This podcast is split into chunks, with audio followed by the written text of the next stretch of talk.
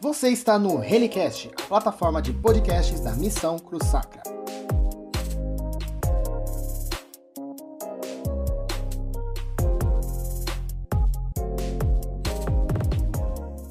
Fala galera!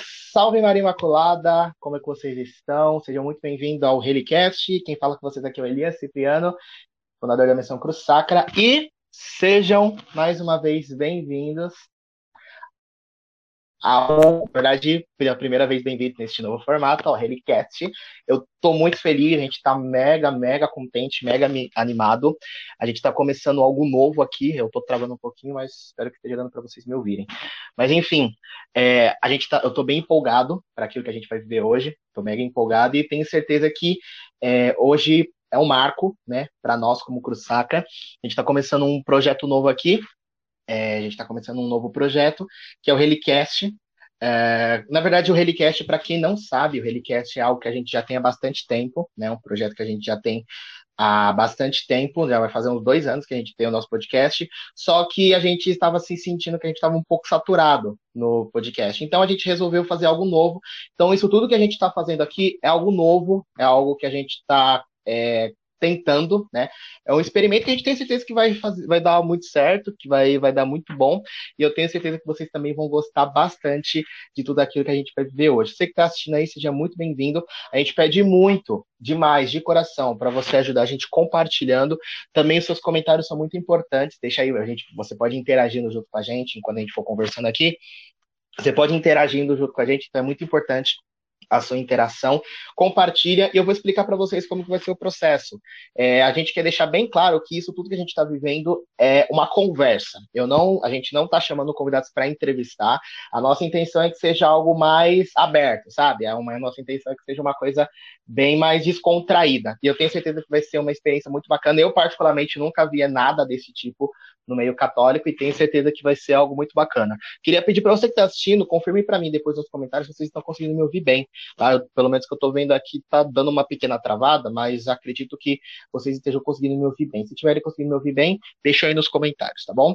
Sem mais delongas, vamos então chamar o nosso convidado de hoje. Vamos chamar aqui uh, quem vai trocar uma ideia com a gente. Aliás, lembrando que as redes sociais do nosso convidado e também as nossas redes sociais da Missão Cruz Sacra e também onde você pode encontrar os podcasts do Relicast estão tudo aqui na descrição.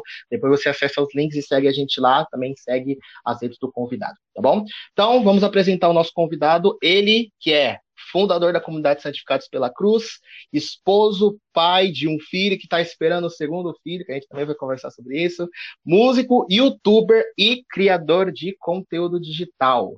Então hoje a gente vai receber esse cara aqui, quem já me conhece aí de, de tempo sabe é, o quanto que ele é importante né, na minha caminhada, na caminhada da missão, e para a gente estrear esse novo meio, esse novo modelo de, de podcast, não poderia ser outra pessoa. Então, com vocês, Miguelzinho de Jesus. Ei! É isso aí, Elias. É, Fala aí, então, mano, beleza? Como você tá? Vou estar com você mais uma vez aí. Agora no YouTube, né? Legal. Show Isso de aí. bola. Cara, a gente tá muito feliz, né? É, como, como eu tava falando, mano, é, a, gente, a gente já conversou bastante, né? Você já até chegou a é, perguntar bastante para mim sobre a questão do podcast e tudo mais. A gente já tem esse podcast já há muito tempo, só que a gente tava sentindo que tava um negócio muito saturado, sabe? Que tava uma coisa que Sabe, eu, eu particularmente, eu tava me sentindo cansado, não vou mentir, mano. Eu tava me sentindo cansado de fazer o podcast desse, dessa forma. E aí, esse esquema que a gente tá fazendo aqui, eu já vi em outros lugares e eu tenho certeza que é algo que, acredito que no meio católico eu nunca vi, é algo que, querendo ou não, a gente pode tentar para ver se vai dar certo. Cara, a intenção aqui não é, não é nem perguntar nada, a intenção é, é, claro, eu tenho algumas perguntas que vão reger a nossa conversa, obviamente, mas a intenção é que, mano, a gente esteja aqui livre, então sinta-se livre também para falar o que quiser. A gente tem até meia-noite aí para poder ficar conversando, fechou? E é isso, mano. Vamos aí, e aí vamos seguindo, fechou? Beleza, ótimo, maravilha, irmão. Mais uma vez, obrigado aí. A galera que está acompanhando, é, deixa já o like aí, vamos que vamos. Isso aí, já, ó, vamos compartilhando aí. Chama geral para poder participar com a gente, tá bom? Lembrando também, quero lembrar para vocês que o esquema também do Relicast, a gente vai ter a nossa live, depois a live ela vai ficar salva, e aí para você que caso não tiver muito saco para assistir uma, duas horas de live, você que não tem muito saco, a gente vai, durante a semana, até o próximo Relicast, durante a semana a gente vai postando cortes. Então a gente vai cortar alguns pedaços que a gente achar interessante aqui da live e a gente vai postando os cortes, tá bom? Então você também pode ficar de olho nesses cortes também para poder acompanhar, beleza? Então é isso. É, eu, cara, eu tô travando um pouquinho aqui. Você tá de boa, mas eu tô travando aqui. Mas enfim, vamos seguir. Uh, cara, primeira coisa que eu quero conversar, né? A primeira perguntinha pra gente poder conversar. A gente já se conhece bastante tempo, eu mesmo já esqueci, já até perdi as contas, né, de quanto tempo a gente se conhece. Mas, cara, eu lembro que a primeira vez que eu vi você, a primeira vez que a gente se encontrou, eu nem era missionário, nem nada, eu tava, tava ainda entrando nesse mundo, sério. Eu nem era missionário, nada disso. Só que eu lembro a primeira vez que a gente se encontrou foi num retiro lá em Itaquá, você ainda, é, ainda existia Deus Caritas Este, era no retiro de Itaquá, que você. Eu não sei nem se eu te contei essa história, mas era um retiro da, da Deus, que, que não era da Deus Caritas Este, mas tinham sido convidados. Tanto que o Felipe, o fundador, ele pregou, e aí tinha o Ministério de Música. Eu achei muito interessante, porque assim, eu achava, o, naquele dia, eu achei o Ministério de Música desafinado pra caramba. E eu que sempre fui muito chato. Eu que sempre fui muito chato com música. Foi onde? Foi Itaquá? Foi Itaquá. Sabe o. Como é que é o nome do irmão? O Diácono Edson, é a comunidade Jesus Cristo Acolhedor. Sim. Não sei se você lembra. Então, foi com ele. E aí que engraçado, eu achava, mano, eu achava o Ministério desafinado, as meninas que cantavam com vocês, mano, eu achava desafinada. Eu tava, eu tava me remoendo, cara, por causa disso. Só que eu achei interessante que tinha um molequinho baixinho, pivete, tocando um violão, só na unção. Falei, gostei desse moleque. Gostei desse Gostei desse cara. Ah, e era tu. era tu. Lembrou? Era e aí, mano. Um violão, era um violão branco? Deixa eu ver. Cara, agora eu não vou me lembrar. Eu acho que era. Se for branco. Acho que era. Se for branco, é, eu tô lembrando desse dia. Tô lembrando desse dia. Cara. Lá em Itaquá teve um almoço. Teve um almoço lá, teve um negócio de. Acho que foi macarrão, eu acho. O prato foi macarrão. Eram uns pratos de plástico era. azul. Era um retiro, era tipo um retiro de consagração, não sei se você lembra. Tipo, era tipo que os temas eram para consagração, essas coisas. É, ah, eu acho, se eu não me engano. Show, lembrei, então, lembrei. Então, nessa, nessa época eu nem pensava em ser missionário, eu não pensava nada disso. Esse negócio, ó. Eu nunca achei que eu estaria onde eu estou hoje, naquela época. Só que, mano, eu sempre te acompanhei, eu sempre vi que você teve, é, sabe, sempre foi algo que é, desde muito cedo você começou. Eu lembro que a primeira vez que a gente teve nosso contato, a primeira vez que eu tive contato com você foi no retiro que a gente fez com a Caminhando com Maria. Não sei se você lembra. Que eu que ia ministrar, né? Eu, era o Felipe que ia pregar, eu que ia ministrar, só que o menino que tava com o violão, ele tinha atrasado, eu tava desesperado desesperado para conseguir um violão. Na época eu não sabia tocar. Aí eu lembro que na hora que começou a retiro, eu vi que você pegou o violão. Bom, falei, mano, vou acompanhar ele, se Deus quiser. E, cara, foi muito bacana, foi muito incrível que a gente viveu. É, mas, cara, o que eu queria perguntar mesmo é que você começou uhum. muito novo. Esse rolê aí todo Sim. de igreja e tal, você começou muito novo. E também, até quando você assumiu depois a fundação da comunidade Santificados pela Cruz, também foi muito novo. Meu, eu comecei, quando eu me converti, cara, eu me converti com, sei lá, com 17 anos. E, cara, eu, eu imagino, sabe, na idade que eu tive, né, se eu fosse mais novo, é, viver tudo isso e, e, enfim, ter tanta responsabilidade assim como você teve. Cara, eu queria te perguntar, mano, como que foi isso, cara? De você já começar muito novo, né, de você já ter essa vivência muito novo e, cara, e tá onde você tá hoje, fazendo tanta coisa e ainda muito novo. Como que foi isso, é. cara? Nossa, Elias, que pergunta, né, cara? Vou pôr minha gravata aqui da, da dos meus cursos que eu gravo com essa gravata, olha que legal. Vai sim, bravo.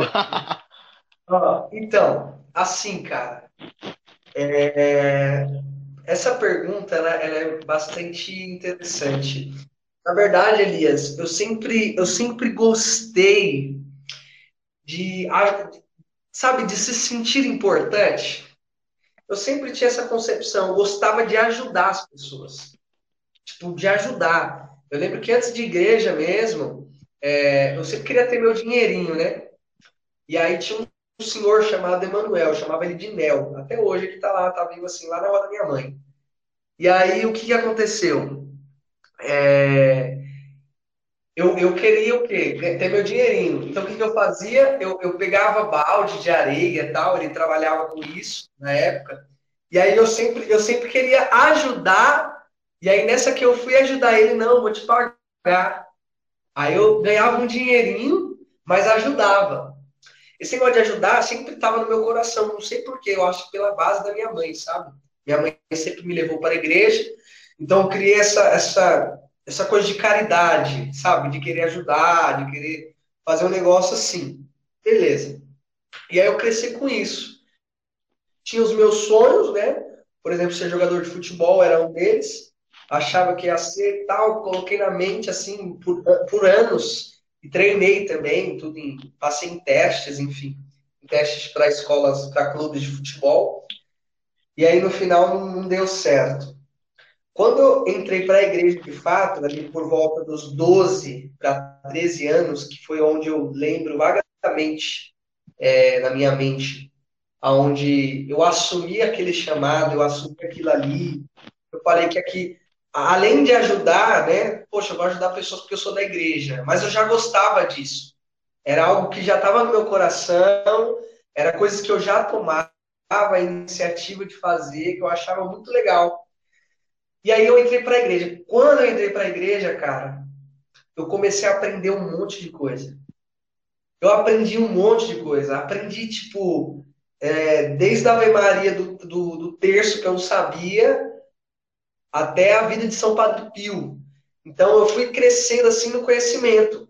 Nessa que eu fui crescendo no conhecimento, eu comecei, eu falei, eu tô gostando disso. Aí foi onde eu fui batizado no Espírito, tive toda aquela o, a, a, onde o Espírito Santo repousou sobre mim. Eu tive minha experiência. E aí, irmão, eu lembro muito que é, existiam as pessoas que estavam à frente. E essas pessoas me davam uma incomodação, me incomodava, me incomodava. Porque eu via muita, muitos líderes ensinando, ensinando, ensinando, mas poucos líderes fazendo, muitas das vezes, aquilo que estava ensinando. E aí eu criava uma indagação. Eu criava assim, eu falo, não, mas eu sou servo na época. Bom, para falar o que eu sei de informação, de, de, prega, de pregação, não formação de comunidade, de missão, formação de membros. Eu sei muito disso porque eu sentei no banco, cara. E nada de errado, porque eu, eu sempre, igual eu falei, cara, eu tô aprendendo. Tô aprendendo, tô aprendendo. Então eu abaixava a cabeça. E eu tinha dificuldade, cara, de abaixar a cabeça. Eu lembro que eu, eu já tomei algumas, é, a palavra é punições, assim, sabe? Da missão tal, mas foram, foi punições que me ajudavam a melhorar o jeito que eu era, porque eu queria fazer tudo. Sabe quando você quer fazer tudo? E aí não era, nunca vai ser do meu jeito, eu não entendia aquilo que não ia ser do meu jeito, que não era na hora que eu queria. E como foi assumir responsabilidades? Foi um pacto, cara. Foi um pacto. Porque, novo, muitas pessoas não davam bola. Tinha gente que Entendeu? É, jovenzinho, é fogo de palha ou vai acabar logo e tal, não sei o quê. É, meu negócio não era grupo de jovens, meu negócio era missão, cara. Era estar junto, tipo assim, de segunda a segunda, sem hora, sem data. Se você me chamar agora, eu quero estar junto, entendeu? E esse era o meu negócio. E foi onde eu comecei a assumir. A, a primeira responsabilidade que eu lembro, Elias, foi num grupo de oração quando eu comecei a tocar no grupo de oração e a ministrar no grupo de oração. Aí foi minha entrada de cabeça na renovação carismática. Foi onde eu acompanhei alguns acompanhei reunião de, de setor, aqui no setor líder, né? Lembra da Nice? Você lembra lembro, da Nice, né? Lembro, lembro, lembro. E chamava ela de mãe Nice. Uhum. E aí eu acompanhei, então ela foi assim uma mulher que me introduziu na renovação carismática. Foi onde eu assumi minha primeira responsabilidade, é onde eu peguei o Ministério de Música e a administração do, do, do, do Ministério de Música. Eu peguei o grupo para ministrar as, as músicas, as não a coordenação, eu era ali o, o tipo secretário da NICE. Estava ali para uhum. ajudar, uhum. sempre conseguia ali. Então foi a primeira responsa que eu assumi na igreja. E desde então eu fiquei ali por volta de acho que uns quatro anos. Ela ficou dois anos de mandato. Ela ficou acho que quatro anos de mandato de grupo de oração. Dentro desses quatro anos eu sempre ajudei. Eu sempre ajudei. E aí, ó, a minha primeira pregação foi nesse grupo. Ministrar, é, ministrar Ministério de Música foi ali também. Então foi onde eu entrei e comecei a germinar e dar frutos. Aí, da primeira pregação, eu comecei a, a, a ser divulgado. As pessoas da paróquia, a, a Nice mesmo. Ah, eu vou convidar o Miguel. Aí o Miguel foi, foi. E aí eu já era da Deus Caritas. Aí, da Deus Caritas, quando eu entrei, foi onde eu fiquei um pouco mais conhecido, assim, vamos dizer, na diocese. É, é, o Felipinho me indicou para muitas pregações, onde eu aprendi muito na Deus Caritas Estes, o que é ser missionário, o que é viver de missão, o que é caridade, tudo, assim, eu aprendi na Deus Caritas Estes. Então, Elias, eu acho assim, cara, quando eu assumi as, as responsabilidades desde o Ministério de Música e hoje, né, vamos comparar hoje de fundação, é, olha o espaço grande de tempo, tipo aqui, é, espaço grande de tempo. Teve um processo. E hoje, na vida que eu tenho hoje, tem coisas que eu falava assim, eu penso, cara, não era nem para me assumir. Porque assumir assim, eu falo do tempo, sabe? Com uma coisa que eu, eu queria muito e era coisa do meu coração e eu fui. Eu fui. Entendeu? Mas hoje pensando e falando, cara, eu fui mesmo por Deus e porque não tinha outra pessoa melhor para fazer, porque não tinha ninguém, na verdade. A maioria das coisas que eu assumi, Elias, era na ausência de alguém. A maioria. Porque, tipo, não tem ninguém. Ah, então vai o Miguel. Eu já fui em várias pregações, já preguei no grupo antigamente, como eu falei, que assumi o grupo é, há quatro anos atrás, que não tinha pregador e eu tinha que assumir. E aí eu pregava. Aí eu pregava, eu aprendia mais a pregar, aprendia mais a ministrar, não sei o quê. Então, eu querendo ou não, mano, foi uma escola gigantesca, cara. A igreja para mim foi uma escola. É, tanto nas coisas certas de, de, se viver e tanto nas coisas de errada. Porque, ó, uma coisa forte, irmão, quem está assistindo, guarda isso aqui. Se você quer aprender coisas boas e ruins, entra para a igreja. Convive na igreja. Porque Real. é uma escola. É uma escola. Então, irmão, eu acho que eu dei uma introduzida legal, né? Se você quiser saber mais de alguma coisa assim, em específico, tá? É porque eu tô dando uma, uma resumida, bem resumida mesmo, porque tem muita coisa dentro de. Agora fiz 19 anos, dentro de. É, entre de, de 7 a 8 anos eu, eu entrei com 12, né? Sete anos de igreja e de, de história, assim, de conversão e vindas e vindas de missão. E... Ixi, irmão, já aconteceu tanta coisa, cara. Ai, Não, mas... mas, cara, mas você falando essas coisas, tipo, eu fico imaginando, como eu falei, é, eu na, na sua idade, é, eu, refer, eu quando estava na sua idade, é, 12 anos, por exemplo, né, cara, eu, eu, fico me imaginando onde é que eu tava com 12 anos, tá ligado? Eu tava que nem eu tô, eu faço um curso, né, que é um curso de criação de conteúdo, que é o Alquimistas.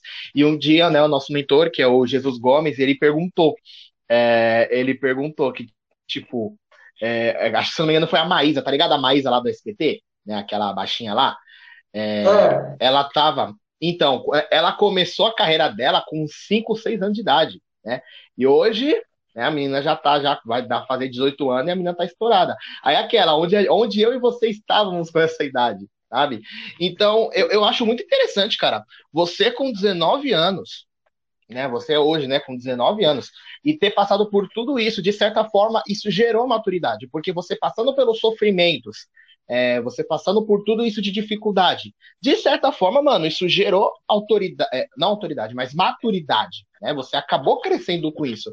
E, velho, eu acho, eu achei, eu acho tão incrível é, referente a essa questão, porque eu falo, é, se eu nos meus 12 anos, sabe, é, hoje, eu com 23, me converti com 17, é, eu queria estar vivendo o que eu estou vivendo hoje aos meus 12 anos, tá ligado? Eu queria estar fazendo isso, eu queria estar passando por todos esses processos, porque eu sei que hoje seria algo que iria é, não somente me edificar, mas me fazer crescer, velho sabe? É claro que Deus ele tem tudo no seu tempo, mas eu acho realmente um negócio muito louco uh, sobre essa questão de justamente você ter passado por essa maturidade.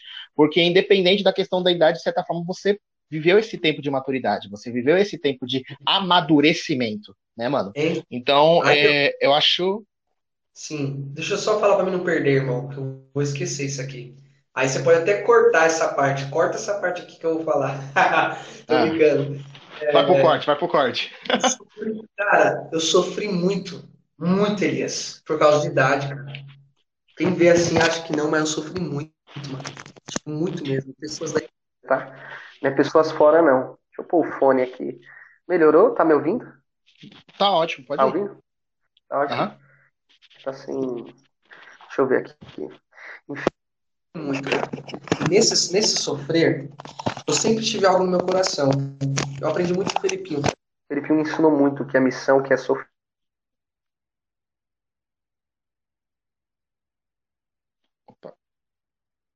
Mas ficou mudo, mano. Você ficou mudo. Pera aí, gente. Deu ruimzinho aí, faz parte. Relaxa. E agora? Faz parte. Agora melhorou. Isso.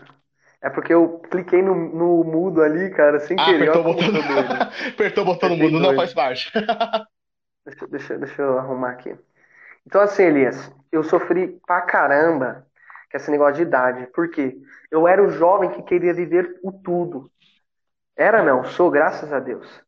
É, uhum. Na época que eu falo era, anos atrás, né? Na, vivendo o meu tempo de, de, de, adolescência. Minha adolescência foi na igreja. Então, eu queria o tudo. Eu queria. Não, não tem pregador, mas tem eu. Não tem ministério, mas tem eu não tem, sei lá, tem o Coroinha, tem o Miguel. O Miguel faz tudo. E, cara, eu sofri muito por causa disso. Muito, assim, muito ao, ao extremo. Se eu não tivesse um psicológico diferente, eu era o primeiro a largar. Ah, tipo assim, não, a igreja não é para mim não, porque eu tava com maior sede, com isso e aquilo, e me, me bloquearam, me bloquearam muito. Tipo assim, é, já fui em pregações, cara, que já deram risada da minha cara. Não, vou chamar o Miguel de Jesus. Aí entra um jovem de 14, 15 anos, com outro de jovens de 18 a 20, 25 anos para me escutar. Então, e deram risada. Tipo assim, é esse menininho. Então, as pessoas que deram risada naquele dia que eu lembro muito bem, numa igreja toda azul e tal, tal, tal é, foram as mesmas pessoas que choraram no, no, último momento que eu falei na pregação, do começo ao fim, quando eu abri a boca. Porque pessoal lembra, Miguel acha que já é um, um nome de velho, né? Já é um nome de senhor, sei lá. E aí eu, eu acabei entrando, aí nessa parte eu dei uma revolucionada na questão do jovem. Porque na diocese, o pessoal sempre falava, ah, tem os dinossauros da, da RCC, tem os, os caras tal, que não sei o quê, mas e aí? Tem os jovens que, da mesma forma que entrar um hoje, ele tem os direitos também daquele que tem 10 anos. Exatamente. E se, e se, e se o cara de um ano que está entrando agora quer assumir compromisso, a gente vai, vai formar ele, vai fazer ele entender o processo. E não é tirar ele da igreja. Não é falar, ó, vai com calma aí que não é bem assim, porque se do jeito que fala para quem está entrando agora é doloroso. A pessoa nunca mais volta na igreja, entendeu? Então é um dos problemas que eu passei, que eu superei assim, no nível muito grande, é, de, de, de largar assim as opiniões das pessoas, de chorar para Jesus Eucarístico, de falar assim, eu estou pelo Senhor. E se não for pelo Senhor, eu nem piso nessa igreja, porque está tudo errado tá tudo errado. Eu tinha isso, assim, eu tinha minhas conversas com Deus e eu, eu falava, Senhor, é, tô pregando sim, tô fazendo sim, é, E quanto mais. É engraçado, quanto mais falavam mal, queriam me brecar, até na RCC, mais aparecia agenda e compromisso para fazer.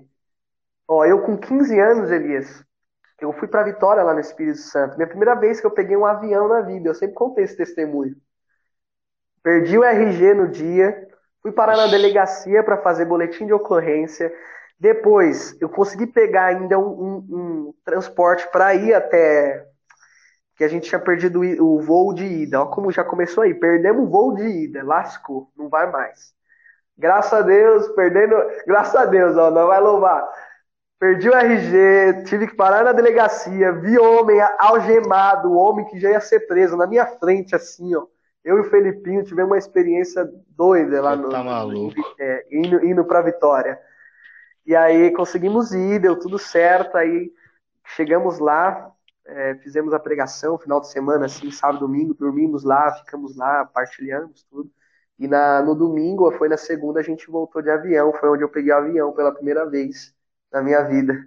Então, eu lembro, quanto mais eu sofria por causa da minha idade, mais eu entendia que eu tinha que continuar, porque Jesus estava me levando a lugares muito, muito muito assim, fora do meu do cogitar, sabe? Não dava para cogitar. Então foi muito de Deus, muito de Deus mesmo. E eu já falo para as pessoas que estão acompanhando e para nós aqui, é, cada crítica tem que ser uma uma escada. Cada pessoa tentando te parar, tentando te brecar. Ah, mas você não tem maturidade para isso. Ah, mas você não tem cabeça para isso. Ah, mas você não sei o quê. Aí você tá bom, olha por mim, a gente abaixa a cabeça e, e continua. Aí hoje não. Hoje, como você falou, depois de tanto tempo, Elias, pelo menos mais de seis anos, sete anos, eu criei um pouquinho de casca, que não é muito, mas eu criei um pouquinho de casca, que agora eu tenho um pouco de autoridade para tentar falar alguma coisa ainda. Porque ainda existe os dinossauros, né? Que nem eu falei. Existe ainda os caras que sabe? E eu tive essa, esse, esse break no começo. Eu tive essa dificuldade. Então, é isso aí. Cara, você falar sobre isso resume muita coisa minha, sabe? Porque, mano, perseguição faz parte. Né? A gente também não pode querer fugir. A gente também não pode querer fugir. Eu falo por mim, mano. É, eu comecei, quando eu comecei, né, com a missão Cruz Sacra e tudo mais, é, eu sempre tive uma baita de uma dificuldade, porque eu tentava implantar a nossa missão nas paróquias, mas eu já via que já tinha vários grupos de jovens, já tinha pessoas já trabalhando com juventude. Então eu sentia que não tinha espaço para mim. E ao mesmo tempo eu era muito censurado sabe? Eu sempre fui muito censurado com o meu trabalho com jovens, eu sempre fui muito censurado é, com o meu trabalho com a música, né? Eu já falei isso várias vezes, que eu tive problemas de rejeição com o meu próprio pároco, com a coordenadora do meu Ministério de Música e tudo mais. Eu já tive muitos problemas com essa questão, é, e eu falo isso direto.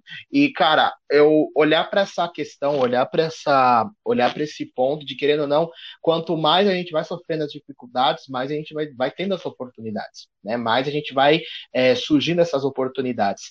E da mesma forma, cara, que eu acho, como que nem comigo mesmo, sabe? As portas da igreja fecharam, as portas dos Parques do Carmo estavam lá abertas, então a gente foi para lá, né? Sim. Então, se as portas. Se, é aquela, o que eu sempre falo. Enquanto portas se fecham, janelas se abrem, mano.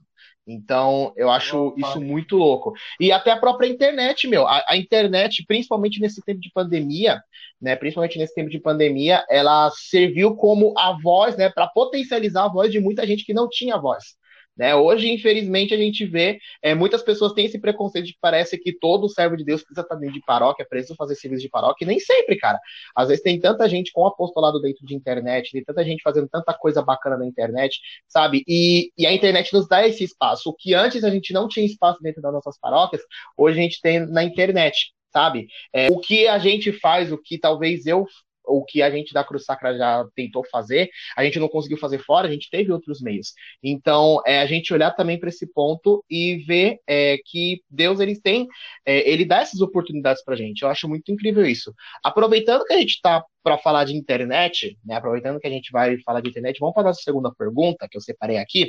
É, eu queria perguntar para você, mano, é, você agora também começou muito nesse processo do digital e tudo mais. Tem canal de YouTube, aliás, os links aqui do canal, das redes sociais do Miguel estão tudo aqui embaixo na descrição, pessoal. Para vocês depois se inscreverem e seguirem ele nas redes sociais, depois está aqui embaixo.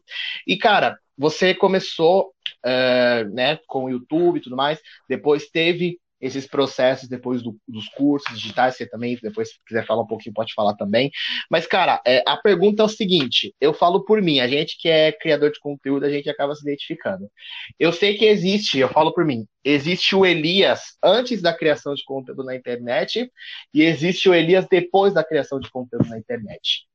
Aconteceu a mesma coisa com você? Você também sentiu a diferença de quem você era antes e de quem você é agora fazendo isso tudo? Aconteceu a mesma coisa ou não? Então, Elias, eu falo assim, cara. É, eu sempre fui aquele cara que gostava de viver as coisas é, no momento sem publicar. Então, por exemplo, eu falo de internet aqui, tá? Por exemplo, vou tomar um suco de uva. Não era aquele negócio de postar no story para 200 pessoas te ver. Não, eu não tinha aquilo na cabeça.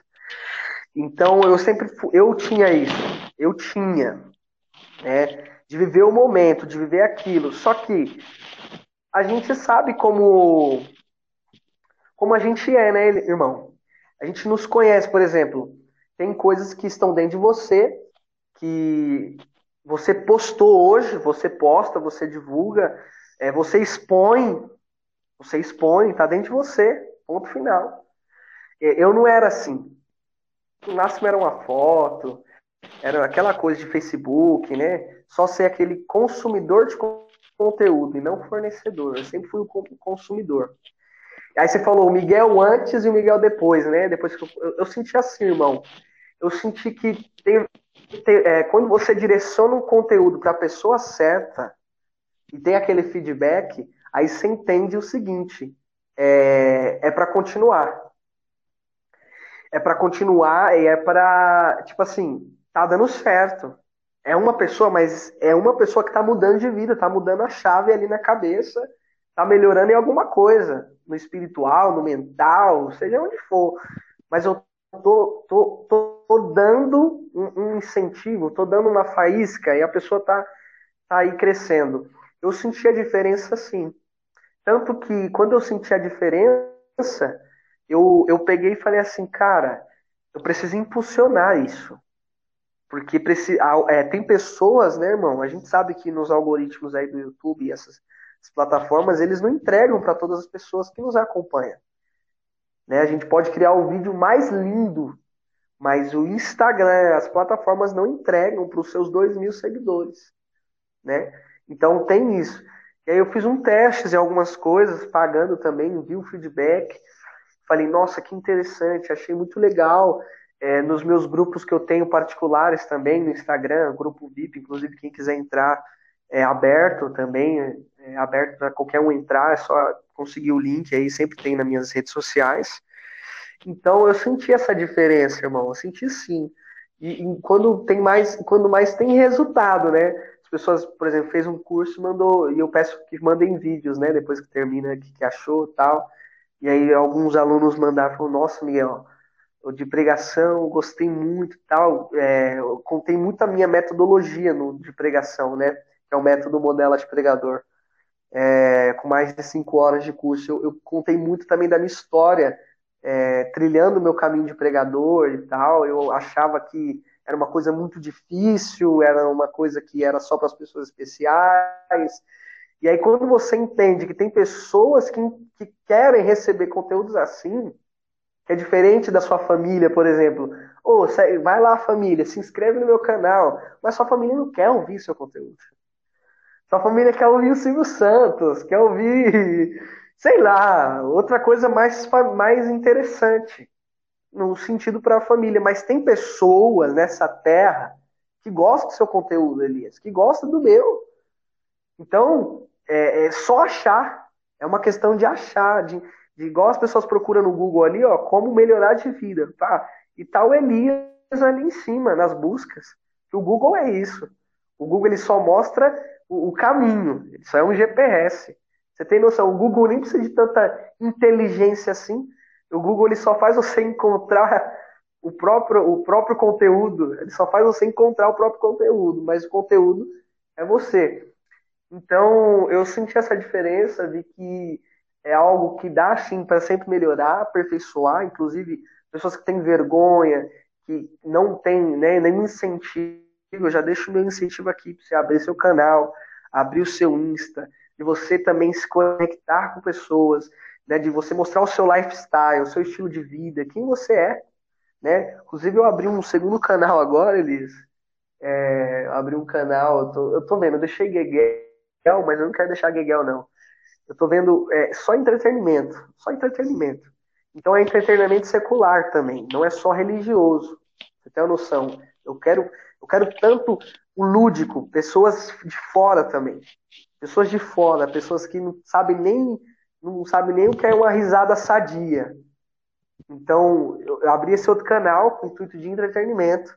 E aí eu, eu, já tenho um vídeo lá reagindo a um vídeo. É vídeo, tipo assim, a gente tava eu, o Robson e o Lucas. Aí vamos gravar um vídeo? A gente começou a gravar muita risada, velho. Muita risada, assim, é o extremo. E aí eu abri esse canal, tá aí, né? Já coloquei já para rodar alguns vídeos.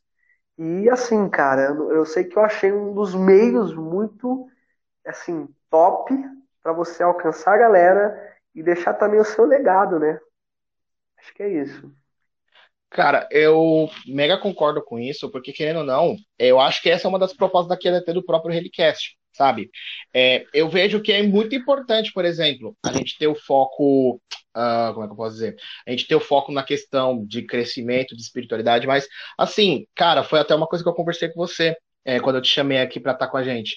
A gente às vezes olha os servos de Deus, a gente olha é, as pessoas que estão à frente e a gente se esquece que são pessoas humanas, tá ligado? Você esquece que pessoas que é, têm os seus problemas, que têm as suas dificuldades, têm as suas vidas, sabe? Então, é, o tanto que o Relicast ele não tem nem a proposta de oração, sabe? Não é uma proposta oracional. É, se, propostas oracionais, a gente tem as lives da Missão Cruz Sacra, as lives do Miguel, as lives do Elias, aí tem, aí sim tem muita proposta oracional e muita proposta formativa.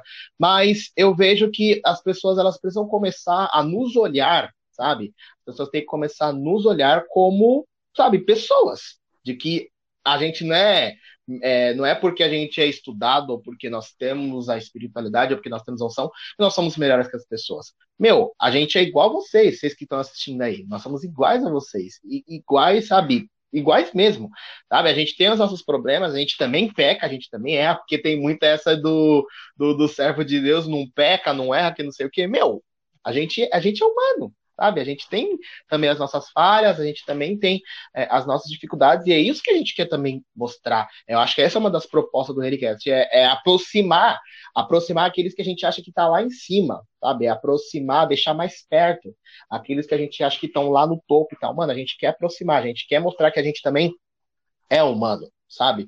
E eu acho isso muito importante, porque eu lembro, acho que faz, foi recentemente, eu lembro que vieram depois me mandar, sabe? É, vieram depois, acho que quando a gente fez uma live, a gente teve live agora no domingo, é, do aniversário da Cruz Sacra, a gente teve uma live e aí vieram mandar mensagem, falando, nossa, porque você é muito espiritual, não sei o quê, é, que direto tem recebido, ah, porque você faz isso, que você faz aquilo, eu falei, amém, sabe? Graças a Deus.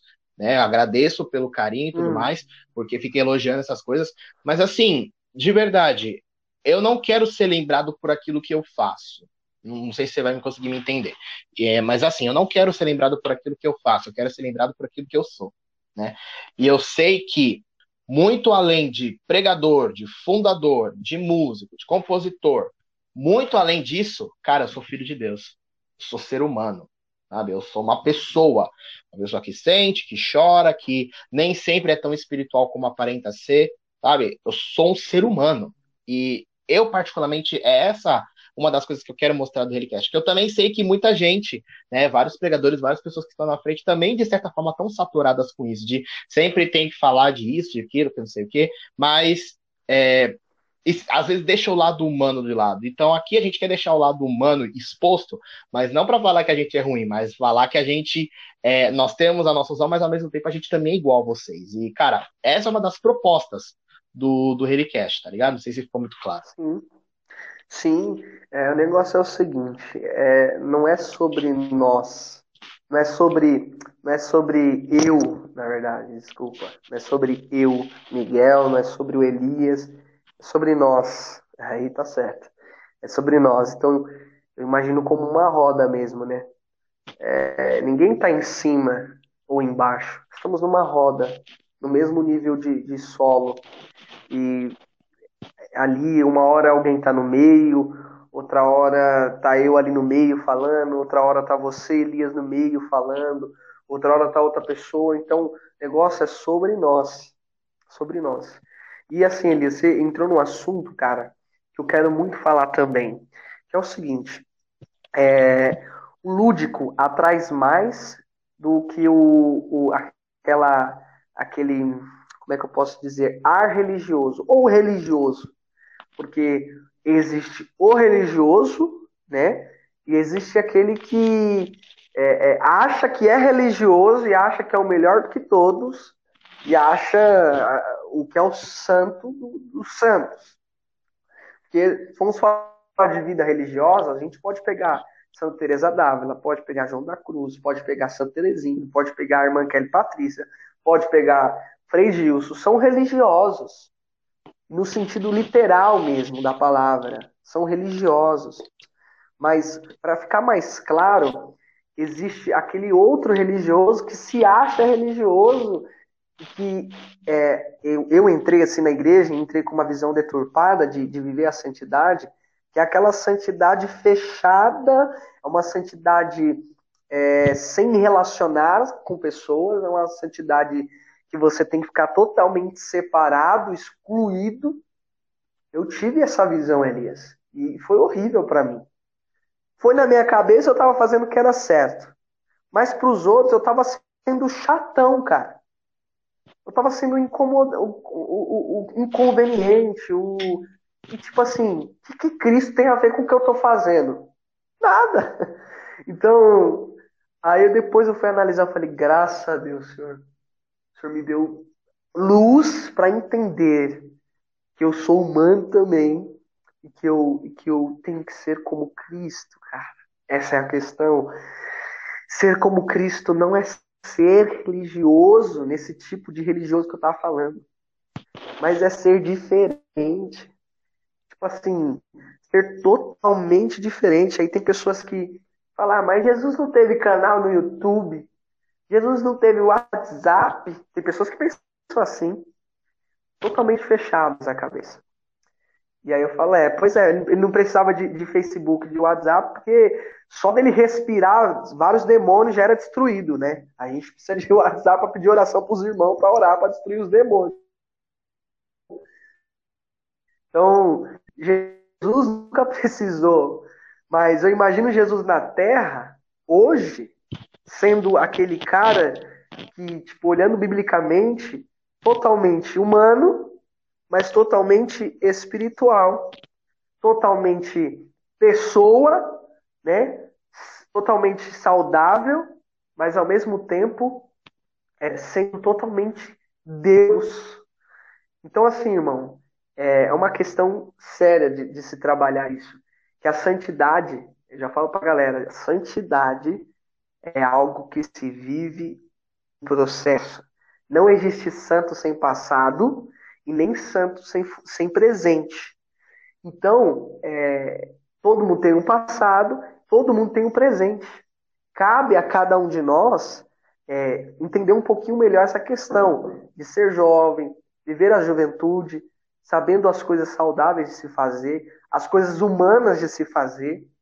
Então, eu só tenho a dizer que, graças a Deus, eu tive uma, uma melhoria assim, que eu consegui atrair mais pessoas que se achavam indignas do que as pessoas que, né, por exemplo, no tempo atrás, se eu fosse fazer um, um, uma pregação, era uma pregação voltada a, a, pessoas santas, vamos se dizer assim.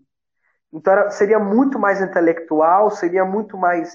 Você entendeu o que eu estou querendo dizer? Hoje não. Uhum. Hoje o Senhor me moldou de uma forma que se tiver velho, se tiver senhora, se tiver jovem, se tiver um drogado ali, vai entender o que eu estou falando e vai querer viver o que eu estou vivendo. Então não é sobre o, o, igual eu falei, aquela vida religiosa, mas é viver, ter o meu estilo de vida, o meu estilo de jovem, causar impacto, causar diferença e falar assim, cara, eu sou muito feliz com o que eu faço. Então, para que eu vou buscar em outras fontes se essa fonte já é maravilhosa para mim? Então, acho que é uma questão que eu queria também deixar aqui, irmão. Questão. Legal. E, cara, é, aproveitando também que você falou isso, eu, sinceramente, eu vou falar por mim. Eu não sou a pessoa do Salve Maria Imaculada, irmão. Eu não sou a pessoa do Pai de Jesus e Amor de Maria. Eu não sou essa pessoa. Sabe, eu sou a pessoa do, e aí, mano? Beleza? Salve, tranquilo, na paz, suavidade. Isso, isso aí é polêmico, isso aí é polêmico. Pois é, não, é por isso que eu, por isso que eu quis entrar. Isso vai pra corte. corte. Isso vai pra corte, tá? Já fica já pensado. Ó, vai pra corte. Mas assim, eu não sou desses caras. E sabe, por, e sabe, eu tô deixando bem claro porque faz um ano passado eu, não, ano passado não, desculpa, esse ano, no início desse ano, eu ouvi um irmão aí famoso aqui na nossa diocese aí falando de que é, filho de Deus tem que se cumprimentar com o pai de Jesus, amor de Maria, que se filho de Deus se cumprimenta com aí, mano, beleza, que não sei o quê, porque tá mundanizado. Pera lá, calma aí. Por quê? E assim, é, eu acho muito interessante que você fala referente essa questão do lúdico, e principalmente o que você falou do religioso, porque tem pessoas que estão confundindo o que é ser religioso com o que é ser chato. Mano, sabe? É, ah, desculpa, vou, vou, abrir meu coração aqui, mano. Mas é um saco, às vezes. É um saco.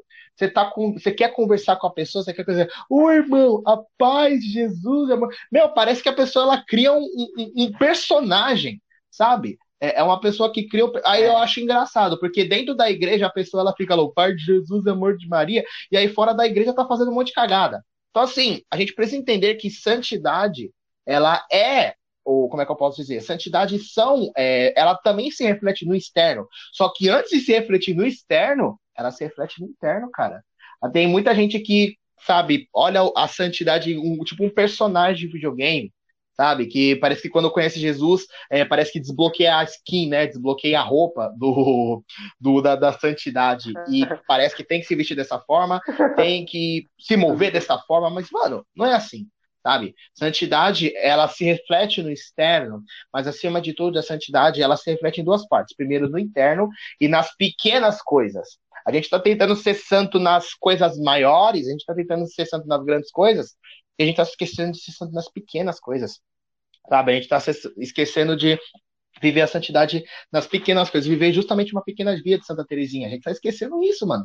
Então, é, eu vejo que é algo que, de certa maneira, a gente precisa entender é, de que não é porque você é religioso, não é porque você agora é católico, você é evangélico, não sei, não sei se sua religião, você que está assistindo a gente, não é porque você é isso que você tem que seguir uma cartilha. Acima de tudo, você precisa seguir é, o princípio. E qual é o princípio? É, o princípio da santidade. O princípio está lá em João 3,16. Deus amou o mundo de tal maneira que enviou seu Filho unigênito para todo aquele que nele crê não pereça, mas tenha vida eterna. Esse é o princípio. Sabe? Você seguindo nesse princípio, você entende que você tem um Deus que se doou numa cruz, que morreu por você numa cruz. Você entendendo isso, você consegue viver, viver bem a sua vida. Agora, não é necessário para você provar a sua santidade você falar Pai Jesus, amor de Maria. Não é necessário para você provar a sua santidade você, sabe, ter que seguir uma cartilha e principalmente só falar disso. É outro ponto também. Gente que só sabe falar disso, só sabe falar de coisa de igreja. Você vai para um churrasco, você vai para uma festa, a pessoa só sabe falar disso, sabe? A pessoa só sabe trocar ideia sobre isso. É, e, mano, enche o saco, tá ligado? Porque não é, não é toda hora que a gente quer falar sobre as coisas espirituais. Não é toda hora que a gente quer falar sobre isso. Mas a gente também tem que entender que tem tempo, pra tu ter o tempo, mano. Porque você acha estresse, pra tu tem o tempo.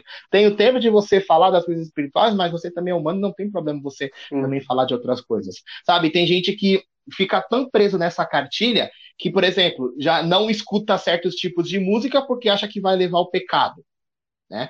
É, se a pessoa acha, se a pessoa ela é tão fraca na fé a ponto de ela cair em pecado por causa de música, aí não é o problema é a música, o problema é você. o problema não é a música. É, se, é. por exemplo, ah, não, não, não vou no cinema, não vou sair para outros lugares, não vou para shopping, eu só vou para igreja, eu só vou para retiro. É, mano, você não é, isso não é ser espiritual, isso é ser chato, tá? Então, é, é, esse é o meu ponto de vista. Vai para corte, talvez eu vou ser bem perseguido Sim. com isso, mas é isso. Não, irmão, a, a, verdade é o seguinte, cara, é que assim, né, foi criado uma, essa, lendo os livros de, dos doutores da igreja, é que assim, a percepção do católico que quer viver a santidade para uma imagem, para o santo, né, para aquele que é canonizado, a nossa, a nossa, o nosso olhar ele é tão, ele é tão é, ilustrativo e a imaginação fértil que a gente faz o quê? A gente coloca lá em cima e a gente lá embaixo. Então, por exemplo, se eu falar aqui para você, ah, mas é, Santo Agostinho, antes da conversão, é, antes da conversão, tá, gente? Mas isso aqui é, é para alguns é gravíssimo. Teve filho, tá? Ele teve um filho, ele transou, tá? Ele sabe o que é transar, ele teve um filho chamado Deodato. Depois ele simplesmente ele, entende, ele sabia o que era cristianismo, mas ele nunca tinha experimentado. Inclusive Agostinho era um homem muito, muito sábio e ele estudava as religiões. E uma das religiões que ele estudava era o maniqueísmo na sua época. Não é a história para falar de maniqueísmo aqui. E o que aconteceu com Agostinho? Agostinho conheceu Cristo, experimentou Cristo falou: não, é essa fonte que eu tenho que beber. E ele com filho, ele com filho, se tornou padre, se tornou todo aquele homem super intelectual, o filho todo cheio de Deus também, batizou o filho, Deodato, se não me engano, Deodato viveu pouco, morreu na, na juventude, assim, jovem mesmo, acho que foi santo, se não me engano, Deodato também. O filho dele foi santo, que ele teve na prostituição. Agostinho, acho que foi na prostituição. Ele viveu na prostituição. Uma outra mulher, enfim. Tipo assim, você tá vendo o histórico do cara, que pesado? Ele teve um histórico. Ele teve uma. Ah, mas ele se converteu.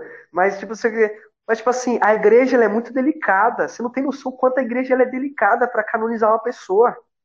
Ela vai pesquisar todo o histórico, desde quando ele nasceu. Quando Agostinho nasceu até o último dia de vida. A igreja não quer só olhar, ah, ele se converteu tal dia.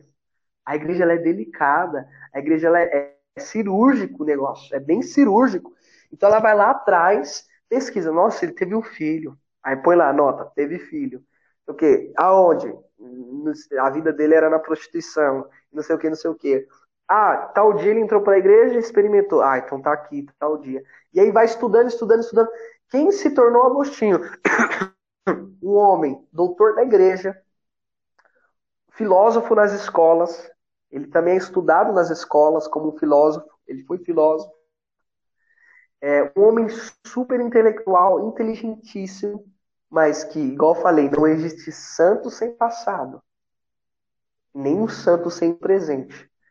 Então, teve o passado, teve o presente, Aí vamos mais atual, ah, mas você está muito longe. Vamos atual, então, um homem aí que viveu uma vida, vamos colocar aí mais próximo mesmo, Carla Cutts, que foi beatificado. Carla Cutts, que, te, que viveu aí, irmão, você pode até falar mais que eu também, eu, eu pesquisei bem pouco dele. É, ele que viveu aí uma juventude normal assim, ajudava, ia para missa, né, diariamente e tal e tal, mas ó, a época dele, o tempo dele, era a cultura que estava vivendo era a mesma que a nossa, era a cultura da internet, era tudo assim, cara. Então, igual você falou, irmão, santidade não é a música que ele está ouvindo que é secular. Nem algumas pessoas, por exemplo, você tem pessoas no seu serviço que buscam é, outras paradas que não é a sua, não é o seu princípio, tá tudo certo. Mas não quer dizer que ele pode, não pode ser seu amigo. Inclusive, você tem que ser fonte para ele descobrir a sua fonte, aonde você busca. Aí, cada vez mais, se a gente for levar essa parte religiosa, essa parte de. de é, que nem você usou a parte de cartilha, né? Se for, se for levar nesse lado, a gente vai o quê? Afastar o jovem, afastar a pessoa que está querendo entrar. Nossa, o que, que é a missão Cruz Sacra? O que, que é isso? Que nome é esse? Tipo assim, pessoa que não sabe de nada. Então é mais fácil afastar se for tratar assim, se for fazer assim, do que, do que trazer para si. O negócio é ser pescador, cara. é estar tá com o anzol certo, tá com o anzol ali, tá com a minhoquinha, tá com a isca e lançar pro lado certo. Pá, e fazer pro, do jeito certo. Pá. Então a questão de personalidade. Eu sou assim, irmão. Se eu quero, se eu quero trazer alguém do futebol, tem coisas que eu falo até igual eles, mas sem furar os princípios. É, irmão, tudo bem? Beleza? Tal. Irmão tá bem. Irmão hoje tá bem genérico, né? Tá todo mundo chamando de irmão, até, né? Então você, é, irmão, não sei o quê. Você joga futebol? Jogo, também jogo, irmão. E aí nós, nós fica zoando e, e brinca no final, você deixa um legado. Nossa, aquele jovem é diferente, né? Ele, ele, tipo assim, vários jovens, irmão, aqui falando, é, amigos meus fumam maconha até hoje. Os desgramados fumam maconha até hoje. Mas, tipo assim, quando eu tava com eles, eu, a gente trabalhou junto, eu trabalhei com um amigo meu, o nome dele, não vou falar o nome dele aqui não. é, mas então, ele, ele trabalhou comigo e ele sempre fumou, cara, maconha. Fumou. E aí ele fumava e tal, e ele chegava perto de mim. Só que a, o meu jeito de ser já é alegre, já é bobão, já quer evangelizar, já quer e dar risada. A gente dava risada, ele dava risada comigo como se eu tivesse fumado com ele. Ele falou, Miguel, você é doido, cara. Parece que você tava comigo ali. Eu falei, não, irmão, não preciso disso. Tipo assim, a minha fonte é outra. Eu fumo outra coisa. Uhum. Então, eu deixava um legado, deixava um princípio e dava um ponto de interrogação. Caramba, ele não precisa disso, de usar droga, mas ele é feliz, ele é engraçado e eu quero. E aí a gente gerou um relacionamento até hoje, ele é meu amigo. Me encontra na rua assim, falta me levar nas costas, né? Ele me abraça e a gente tem uma amizade até hoje. Então é sobre isso, irmão, que a gente está falando, né? Que é um tabu, é um negócio que para muitos é um é um livro, né? Para muitos é uma dificuldade enorme entender isso. Mas não é. É simples, a gente que complica. É, eu vejo que é muito que a gente, às vezes, mano, é, a, a, a, gente é educado a isso, né? As pessoas às vezes nos educam e a gente é direcionado a isso, né? A gente tem, infelizmente, não sei, não se pode dizer infelizmente, mas Uh, nós, tudo isso, sabe, essas cartilhas que hoje a gente segue, querendo ou não, a gente aprendeu de quem estava lá, de, de quem veio antes de nós, né? E eu acredito que aqueles que virão depois de nós, sabe, os nossos filhos, é, as pessoas que depois vão entrar na igreja, uhum. é, eles vão nos, nos olhando como é, com referência, nos olhando é, com essa referência, talvez eles vão ter uma mudança, sabe? Talvez é, já não vão seguir mais nesse, nesse caminho, tá ligado? Então eu vejo muito que isso é questão de, de referência, cara. Mas mudando um pouquinho de assunto, aproveitando que a gente está falando sobre essa é, essa questão de, de do que, que a gente vai passar também para os nossos, né, para as pessoas que virão depois de nós. Cara, uma curiosidade que é minha, mas também deve ser de várias pessoas. É, hoje tu é pai. hoje tu é pai, né? Tem uma Uau, criança sou. linda aí.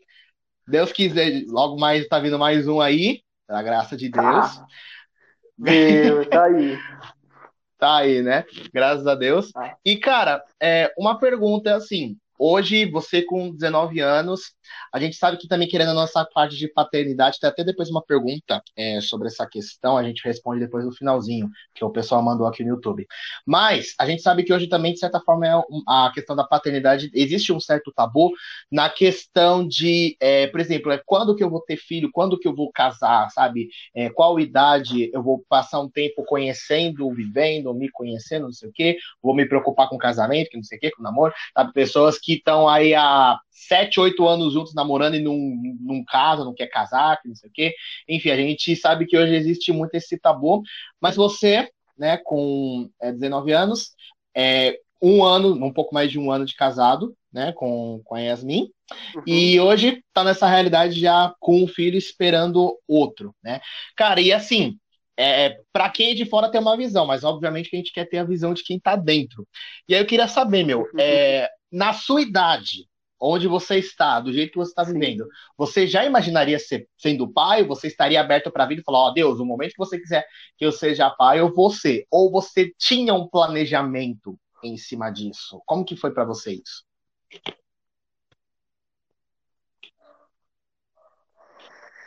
Cara, Eita, pode aumentar o número de pessoas que assistem isso aí agora.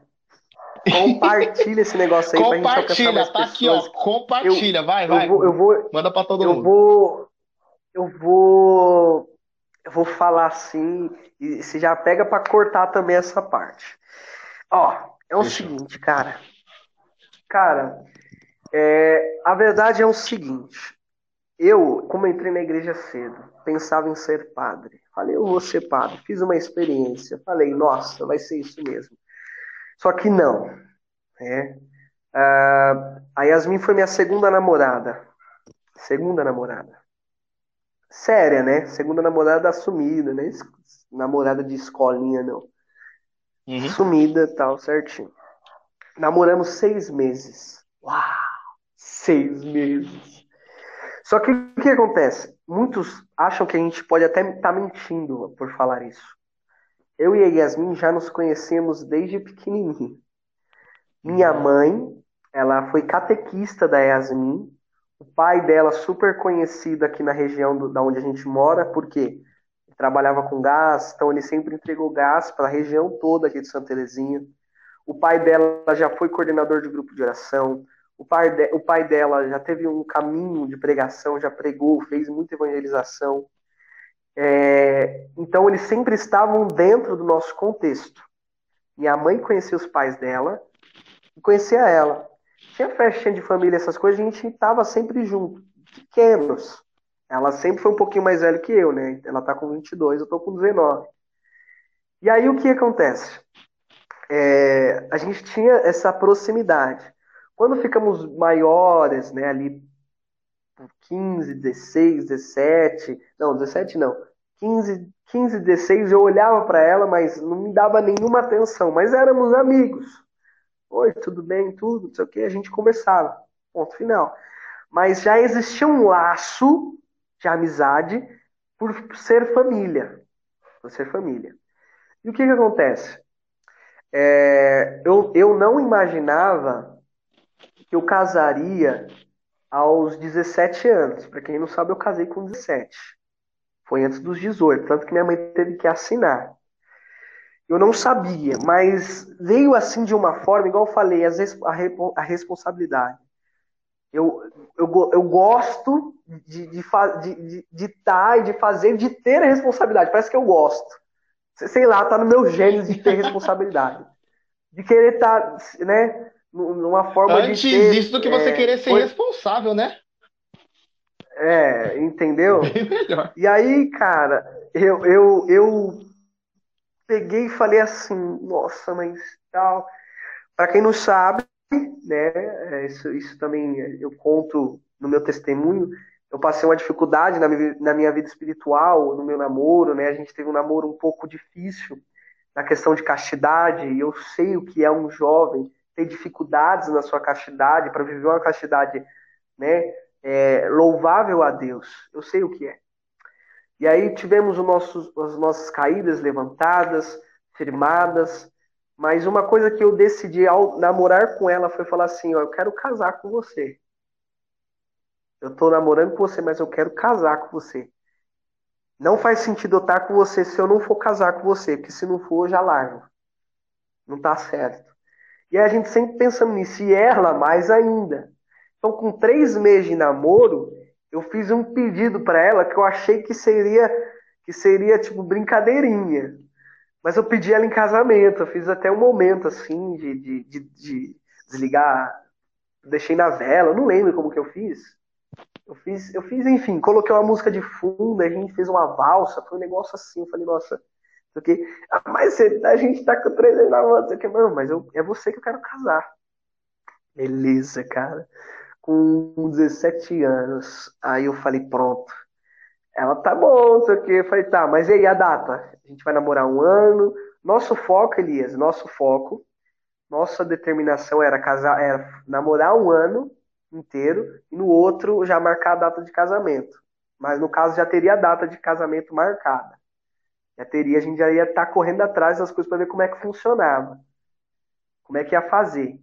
E aí a gente começou a correr atrás. Nisso, é, em seis meses de namoro para sete meses de namoro, a gente acabou descobrindo a gravidez. Isso eu não tenho vergonha nenhuma de falar. E que religiosos que vai catar coquinho, entendeu? Vai catar coquinho. Ah, mas você, você sabe que é castidade, você sabe que. Eu sei, irmão. Eu sei mais que todo mundo. Eu senti com tantos padres que eu sentei para conversar que não foi brincadeira. Eu já conversei com um monte de padres, sentei e falei assim: o, o menino mais louco que ficou por causa disso fui eu. Eu só não saí da igreja por um triz, porque eu senti uma pressão, irmão. Era uma pressão. Era uma pressão de que, pô, você vai pro inferno, cara. Você tá no erro. E eu falo isso. Só que o que aconteceu? Eu, eu virei a chave. Falei assim, não, cara. Eu tenho uma fundação, eu tenho um carisma, eu tenho uma história, e não é aqui que vai parar. O diabo não vai rir da minha cara nem a pau.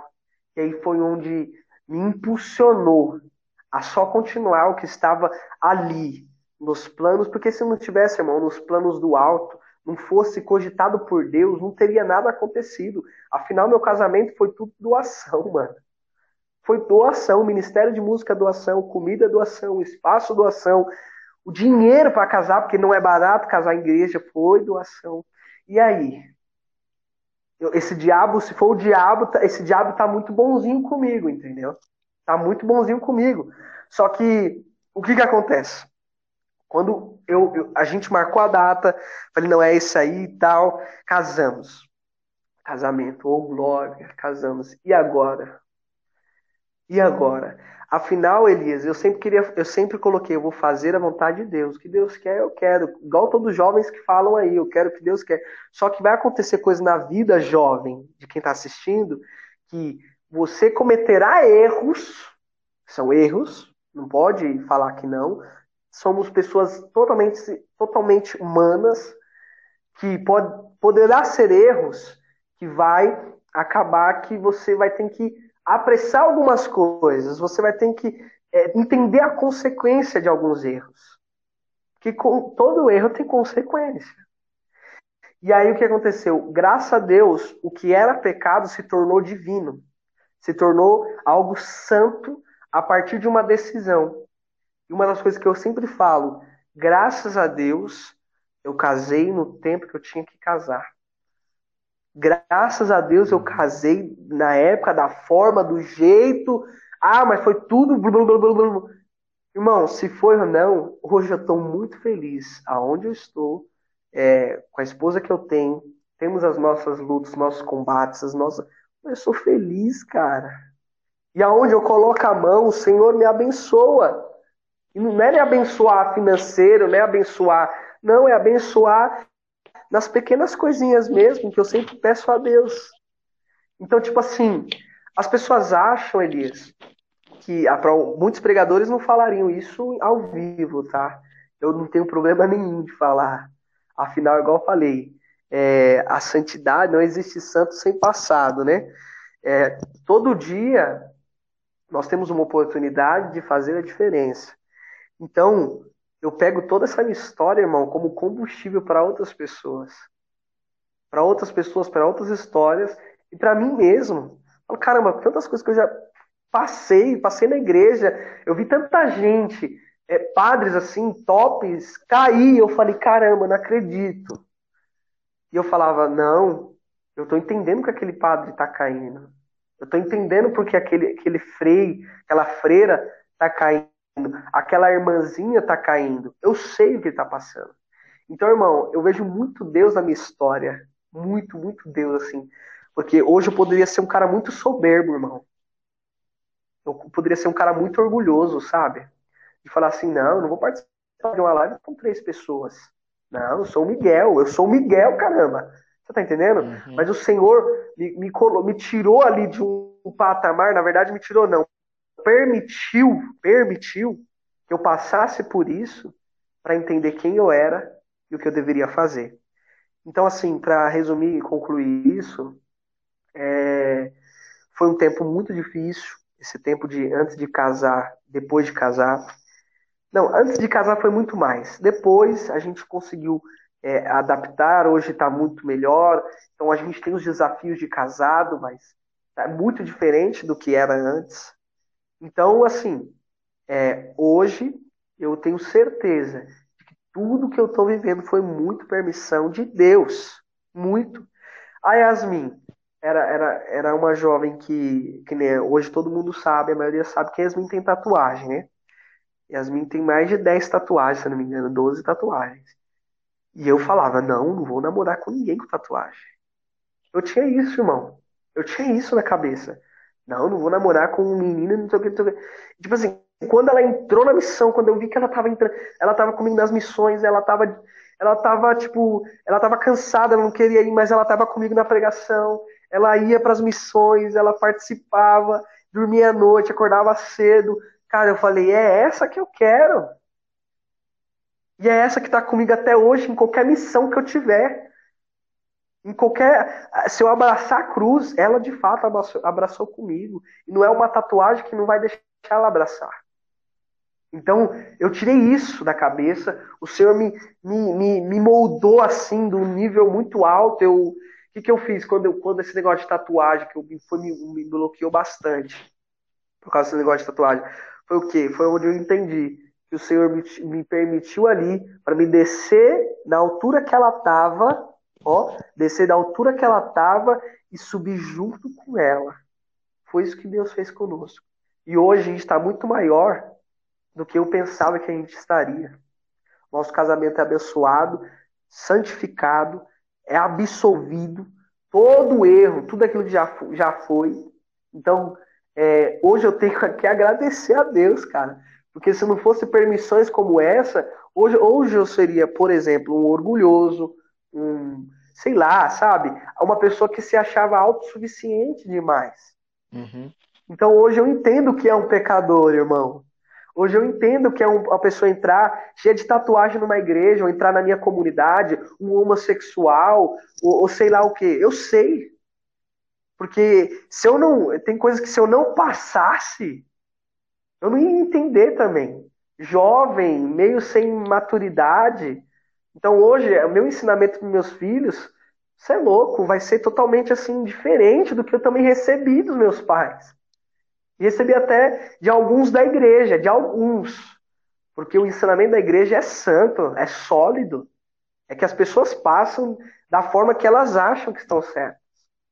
Então, eu simplesmente me libertei de muitas coisas de, de prisões, de coisas que me tiravam extremamente do, da santidade verdadeira para descer um pouquinho e subir da forma certa. E hoje, a pessoa que mais me santifica e me levou para a santidade é a minha esposa. É a minha esposa. É a minha família. Então, o que Deus quer? É uma pessoa que quer, quer viver no orgulho, no autossuficiência, achar que é o melhor pregador, achar que é o santo dos santos. Ou uma pessoa que cai, levanta e fala: opa, eu entendi o que eu passei e é isso que Deus quer. Agora eu estou assumindo o meu lugar. Então, para muitas pessoas, irmão, é, é, ouvir da minha família na época foi muito chocante, assim, chocante. Eu já ouvi assim da minha, da minha família. E agora? O que, que vão falar do Miguelzinho? E agora? O que vão falar? Que não sei o que, irmão. Eu ouvi isso, cara. Eu ouvi isso. Quase eu fiz assim, uhul! É, né? O que, que vão falar de mim? Só que o lugar que eu fui, eu sempre recomendo, é você e o confessionário, é você e o sacerdote, é você e a reconciliação, é você e o recomeço. É o que eu fiz. Recomeço. Então hoje eu estou onde eu estou, firme aonde eu estou, porque eu tive um passado que me gerou maturidade. Graças a Deus. Graças a Deus. Eu acredito até que o que você falou até responde essa pergunta aqui que fizeram. A Poliana fez, né? Sobre a castidade que você. Tá aí, eu deixei na tela aí, ó. É, ah. Sobre a castidade, o que você tem para falar para os jovens de hoje que querem trocar Jesus por um simples prazer de carne. Eu acredito que o que você falou já responde bastante isso, mas você quer complementar mais alguma coisa? Assim, é, só respondendo com mais congruência, né, a, diretamente a resposta, é, assim, o que eu tenho a falar hoje, cara, para os jovens é o seguinte: é, o prazer do jovem com a carne, inclusive para quem quer casar, é, depois que você casa, eu falo da minha experiência abertamente. você vai entender que um, um ato sexual é um momento. É mais, é um momento. O ato sexual é, no casamento é algo muito sagrado, muito fundamental, tá? Muito sério e o mais importante, se torna santo, tá? No casamento, no casamento. Antes do casamento, você está antecipando algo muito sublime. Você está você tá antecipando algo que você está imaturo demais para fazer na condição que você está. Então, assim, o jovem tá, que o jovem está falando, que perguntando, o jovem que quer saber é, sobre isso, é entender que quando o jovem se une uma mulher, uma jovem, e vão para a cama, é, só está indo o corpo dele, não está indo a alma dele, nem a alma dela. Porque o que é relação sexual? Né? Na verdade, o que é? O que não ensinam é assim, ó. É a união do corpo com a alma. Quando o jovem vai com a jovem, só está indo a alma. Não faz sentido. Só está indo o corpo, desculpa. Só está indo o corpo. Não faz sentido só o corpo. Aí, só, aí seria como, como um, um, um experimentar de, de uma pizza. É algo assim. Eu estou usando bem baixo mesmo. Então seria seria só o corpo, e o corpo não faz sentido. E o corpo é algo que vai ficar na terra. Então, uhum. bem simples e respondendo. A verdade de Deus, ela sempre vai libertar. E muito poucos vão escolher essa verdade, que é a castidade, ela é um, ela é um percurso que você percorre, que você segue, na verdade, até no casamento tem castidade, tá?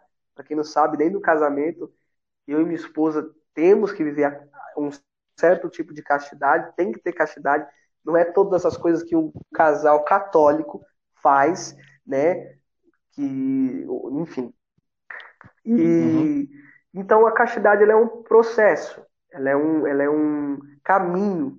Para muitos é doloroso, só que aí você tem que enxergar o lado certo da castidade, que é o lado que vai te dar uma passagem para o casamento. Se Ó, isso é um teste também, a igreja entende que é um teste para o jovem, para jovem que querem casar. Se eles aguentarem, ó, que eu tô falando, tá? Não que isso também vai acontecer comigo e minha esposa, mas isso é o que a igreja também explica. Quando o jovem é o jovem aguenta a castidade, por, por amor a Deus e, e por eles mesmos, é, significa o quê?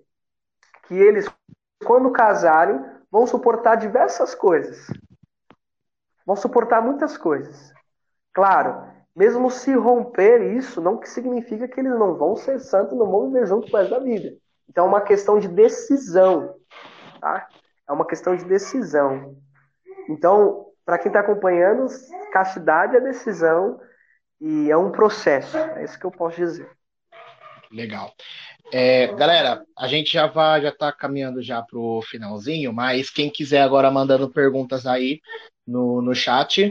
Podem mandar aí, que aí o Miguel vai responder, tá bom? Quem tiver mais perguntas aí, fiquem à vontade para vocês poderem mandar, tá bom? É, cara, uma última coisa que eu quero perguntar é. Filho tá aí, filhão tá aí. Estão vendo um monte de criança tá. chorando aí. é... Mas, cara, uma última coisa que eu queria perguntar para você é... é que assim, tem alguma coisa. Tá, pega a criança. Pode falar. Pega a criança. Eu pegar ele. Aí, ó. O presente. Pronto, não, pega, pega a criança para poder subir o, as visualizações do vídeo. aí pronto, gente, tem uma criança na live. Ó, tem uma criança na live, agora você tem que deixar seu like aí nessa live. você tem que deixar o seu like aí nessa live e tem que mandar essa live para todo mundo tá bom? Escuta aí. É... Mas vamos lá, mano, rapidão, só pra gente terminar aqui. É, cara, tem alguma coisa, tem algum assunto em específico é, que você gostaria de falar que ninguém nunca te perguntou? Às vezes a gente entra nessas entrevistas e tudo mais, essas conversas, a gente fala, mano, tomara que perguntem sobre isso. E nunca te perguntaram. Tem alguma é. coisa específica que você queria falar que nunca perguntaram para você? Ou não? Ah, mano. Tem muita gente nessa parte aí que a gente já falou agora, né? Tem muita gente, Elias, que tem medo de falar para mim é, dessa gravidez do Israel, né? Ah, engravidou uhum. antes, depois de casar, como é que foi e tal. Eu sempre vou falar a verdade, irmão. E essa verdade é uma das verdades que mais me liberta e, e liberta o meu casamento. que sim, é, aconteceu de ser antes, mas a gente tinha projetado o casamento, tinha é, nenhuma desculpa é cabível para falar assim dessa parte do Israel, que veio o Israelzinho, mas ele me ensina muita coisa, esse menino aqui. Então, assim, o que, o que as pessoas têm medo, eu acho, de perguntar é isso. Ah, você namorou, a sua segunda namorada, namorou seis meses. Oh, namorou seis meses e casou. Sim, namorei seis meses e casei. Hoje eu tô com, com mais de um ano de casado, mas é isso tudo, a gente dá uns. Juntar de namoro, tudo, noivado, tudo junto. A gente tá uns dois, três anos juntos, eu e a Yasmin, dois anos, dois anos e pouco, entendeu? Então, assim, é, eu acho que é isso. Uma pergunta que eu tenho feito, que as pessoas talvez tenham vergonha ou medo de me fazer. Um dia uma pessoa até me uhum. bloqueou, irmão. Porque Ué? tem muita gente que vem opinar. É, veio me, blo... me bloqueou e conhecido, hein? E conhecido. Se eu te falar, você Ixi! não acredita. É, caminhou comigo também. Me fala do PV depois, fiquei curioso. ah, então, a pessoa veio. Ah, você tinha que escutar mais as pessoas. Aí ele me falou isso, você tinha que escutar mais, você tinha que ouvir mais opinião. Aí eu falei assim, irmão, é. Caramba! Eu falei assim, é... eu não ouço opinião mais. Eu sei o peso de uma opinião. E não por, por pela pessoa, mas o que realmente a opinião importa eu ouço o resultado. Se deu certo para você, se deu certo com você, como que foi? Conta para mim. Aí eu ouço. E aí a pessoa falou: Não, mas você tá muito grosso. Não, irmão. Teve uns que me lá no, no Messenger falou assim: Você tá, você tá postando muito vídeo e você vai terminar igual eu, fracassado. Olha o que o cara falou pra mim, velho. Meu Deus do céu. Você acredita? Aí teve um Meu nesse Deus, as pessoas não tem o que assim, fazer, tá, mano. irmão. Mas, cara, eu não entendi. Aí eu falei mano. assim, é, como você eu não sei, mas graças a Deus eu tô bem e eu tô bem do que eu tô fazendo. Aí a pessoa bloqueou e tal. É a pessoa Acontece que não ama dessa. e não basta não amar, ainda tem que ferrar com os outros. Já bloquearam você já no, no Insta de alguma coisa? Mano, eu já perdi muito seguidor, cara. Agora, bloquear, velho, eu particularmente não lembro alguma. Já. Não, mentira, já aconteceu uma vez. Mentira. Vamos aproveitar e falar sobre isso. É, já aconteceu uma vez. Eu lembro que era na época que tava estourado Sim. aquele Mário Júnior lá. Lembra aquele cara lá do TikTok, do Roy Letícia, né? Tá ligado? É. É, e aí, tipo, eu tinha falado, eu tinha feito stories sobre ele. É, e tudo mais, é. de certa forma as pessoas estavam tomando ele como um ídolo e tal, é, por causa disso, essas coisas, enfim, que na época que ele tava bem escrachado, e veio uma menina veio falar, não, porque não tem nada a ver, porque ele tá ajudando um monte de gente a sair de depressão, não sei o quê. Eu falei, bom, o que ajuda as pessoas a sair de depressão é psicólogo, né? Psicólogo, Deus, essas coisas e tudo mais. Nem sempre a gente vai conseguir encontrar cura de depressão em TikTok, né? Enfim, deu uma discussão, a menina me ofendeu falando que, ah, por isso que você tem pouco seguidor, porque ninguém te dá atenção para nada, que não sei o que, não sei o que. Eu falei, é, pelo menos eu tô tendo seguidor, e você que não tá fazendo nada aí. Ela me bloqueou quando eu falei isso. Porque você não pode ser grosso. Você não pode ser grosso. Você não pode você, você pode, ó, você pode responder com educação às críticas, mas as pessoas podem te atacar. Agora, quando você é grosso, aí tá errado, né? É, tem esses negócios aí na internet, tem esses haters, né, que falam. Mas é isso, irmão. Fora outra pergunta assim, eu sei que é, hoje eu uso muito esse testemunho que eu tenho é, para casais, né, e, e para as uhum. pessoas que querem casar. Eu sempre incentivo o jovem a casar para mais. Hoje eu, teve uma menina que me, me jogou, me colocou lá no Instagram esses dias. Ah, ter filho hoje não é como antigamente. Ter como antigamente era, era lindo lá. É, ter antigamente, lógico que era lindo, né? Veio você, né? Veio você, veio seus, é. ancestra, seus ancestrais, aí é lindo. Mas você ter não, né? Tipo assim, então é umas coisas meio sem cabeça, sem pé sem cabeça. Mas sobre a paternidade, assim, eu sou muito feliz, cara, com tudo que eu tenho, com tudo que eu trilhei para chegar. Filho, não, calma aí, filho. Oh, é, calma! Que eu trilhei, que eu trilhei para chegar, entendeu? Até onde eu tô. E hoje nós estamos com o nosso segundo filho, que assim, por muito obra de Deus mesmo, veio e a gente aceitou com o maior prazer, né? É, ano que vem ele, é, acho que é, não sabemos, vai ter o chá revelação, tá? Provavelmente seja uma menina, não sei. mas a gente tá premeditando que seja uma menina, mas Deus sabe de todas as coisas e estamos muito felizes, né? Muito, muito felizes. Nós, eu e a Yasmin, cara, quebramos muito muita gente assim que pensa no, é consumista, pessoa que, que pensa que tem que ter condição para você ter filhos, é, quebramos muito isso. E, e, gente de família também, tá? E principalmente é, uhum. pessoas de família que acham você, tipo assim, você muito irresponsável para ter dois filhos. E para ter um também. Só que assim, o filho é meu, eu dei o nome, eu registrei, o Senhor Jesus me deu ele, o Senhor Deus me deu, e cabe a mim e a minha esposa a cuidar dele. Então vamos ver daqui um ano, daqui dois anos, três anos, como ele vai estar. Tá muito gordinho, aliás. Tá até comendo agora. Então, é, eu quero que ele, muito, ele seja muito feliz também. Nós estamos muito empolgados. E graças a Deus dá trabalho. A gente sabe que dá um trabalhinho. Mas logo, logo, essa fase é a fase que mais passa rápido, ó. Ele já tá grande, cara. Olha o tamanho dessa criança. Verdade. Então, daqui a é pouco tá verdade. tá andando, andando de bicicleta com o pai, jogando bola, gravando live, tocando música. E, e assim vai, cara. Daqui a pouco ele cria a asa dele e voa também. É, o tempo passa que a gente nem percebe. Mas, cara, é, eu acho de verdade, mano, só pra gente poder fechar aqui, eu acho de verdade que é muito importante é, que seja falado sobre isso. Às vezes as pessoas podem até, tipo, na hora que eu preparei essa pergunta, eu falei, mano, eu vou falar, eu vou falar essa pergunta, mas eu também vou falar para ele. Se ele não se sentir confortável com isso, eu falei, não precisa responder, a gente vai para outra, sem problema nenhum. Mas, cara, não, irmão. eu. Não, às vezes, né, quem sabe. Mas, cara, eu acho Tô mega importante e principalmente interessante esse tipo de testemunho, porque hoje, principalmente, a gente tem essa ideia de castidade como uma coisa impossível. As pessoas olham a castidade como um negócio impossível.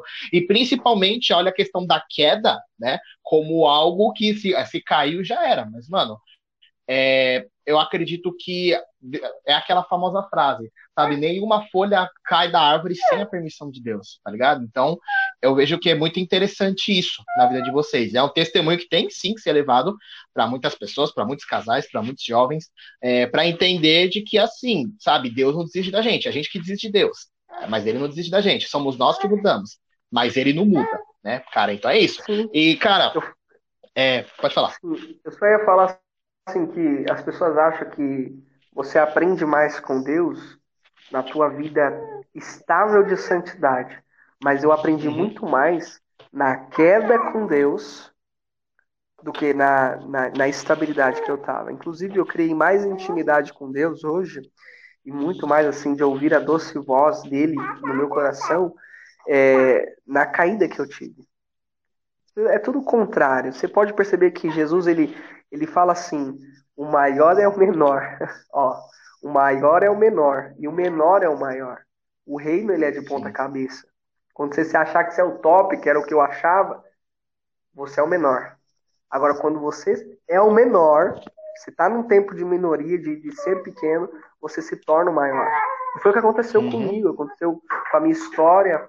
É, e eu entrei realmente nesse tempo de, de de uma, é, uma, uma, um recomeço, tanto que tá ali no meu story, na bio do meu Instagram, tá, tá escrito te ajuda a vencer o passado e escrever uma nova história.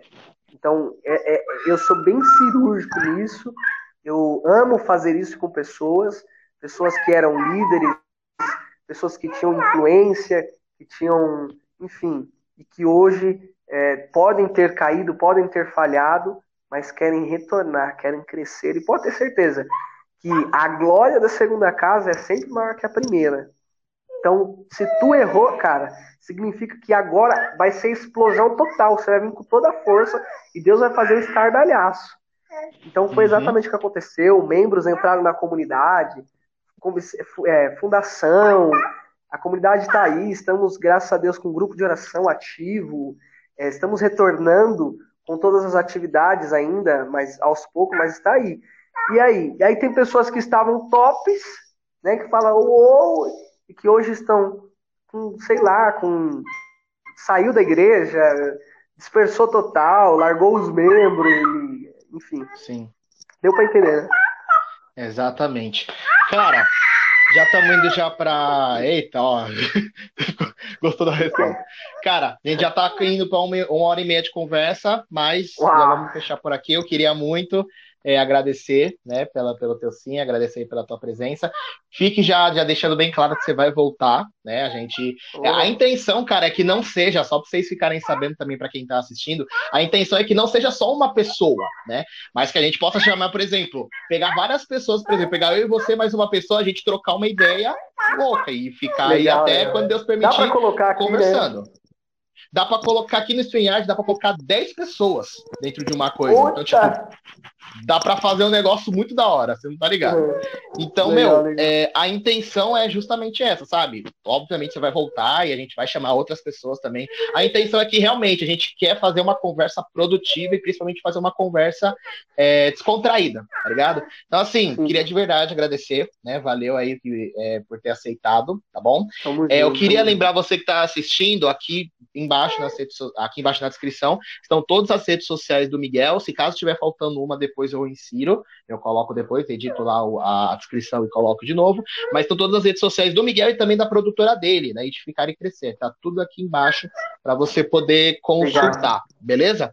É, e quiser fazer alguma divulgação aí de alguma coisa que você, tá, você vai fazer, tá aí à vontade. Fica à vontade para poder divulgar ah, também. Tem que divulgar assim, né? A galera que acompanha aí no meu Instagram, siga lá meu Instagram para acompanhar meu dia a dia, meu lifestyle, meu estilo de vida, quem sou eu. É, sou um jovem muito normal. e assim, eu, eu ia divulgar em novembro agora, eu vou lançar meu, meu próximo lançamento, que é o, sobre os temperamentos, que é os 4T. É um treinamento uhum. 100% online, você aprende de casa, é, com aulas super explicativas, didáticas, onde eu estou trabalhando os temperamentos na conduta de vida. Então serve para todas as pessoas dessa terra. Só que tem alma serve. Então todos aí que querem conduzir a sua vida através, cada um tem o seu temperamento, claro. E aí eu faço um estudo muito aprofundado, muito é, interessante para quem quer se aprofundar em si, né, no autoconhecimento e também com pessoas. Se você lida com pessoas, se você lida com missão, com comunidade, se você lida lá na sua profissão, né, com sua área profissional, você sempre tem que entender é, as pessoas, e cada um tem o seu temperamento, até na família. Então, é, é em geral, esse curso, esse treinamento é para todas as pessoas possíveis para descobrir o seu temperamento e, e usar ele em prol de outras pessoas, em prol de si também para conduzir uma vida melhor, conduzir assim a vida explodindo na Terra, sendo um sinal aí de, de conversão e de crescimento na vida das pessoas. Então, vou lançar em novembro, não tem data específica, mas em novembro aí, final de novembro, eu lanço, se Deus quiser, é, esse treinamento aí. Então é Legal, isso, irmão. E seguir nas redes sociais, meu Facebook, Miguel Jesus, e o meu canal, a galera que não que, que não conhece o meu canal, digita aí no YouTube Miguel Jesus tá e acompanha muito conteúdo. Tá aí, né? As, tá se inscreve lá para me atingir aí os primeiros inscritos, os primeiros mil inscritos. Estamos batendo a meta de 700 aí. Logo, logo a gente chega também, o pessoal se inscrever para nos ajudar. E é isso, cara. Quem quiser se conectar, tamo aí. Entrar nos grupos VIP, conhecer mais. Entendeu? Isso aí. Então é Bacana. Lembrando, gente, tá tudo aqui embaixo na descrição. É, a gente também deixou aqui na descrição as nossas redes sociais da Missão Cruz Sacra, nosso Facebook, nosso Instagram. Você pode, também pode nos acompanhar por lá. E a gente também deixou os links é, para onde você vai poder ouvir o nosso podcast, porque essa conversa ela vai virar um podcast. A gente vai converter ele em áudio e vamos colocar no nosso podcast, uh, tá bom? Legal, legal. Aqui a gente deixou os links do Spotify, Deezer, Anchor e Google Podcast. Tá bom?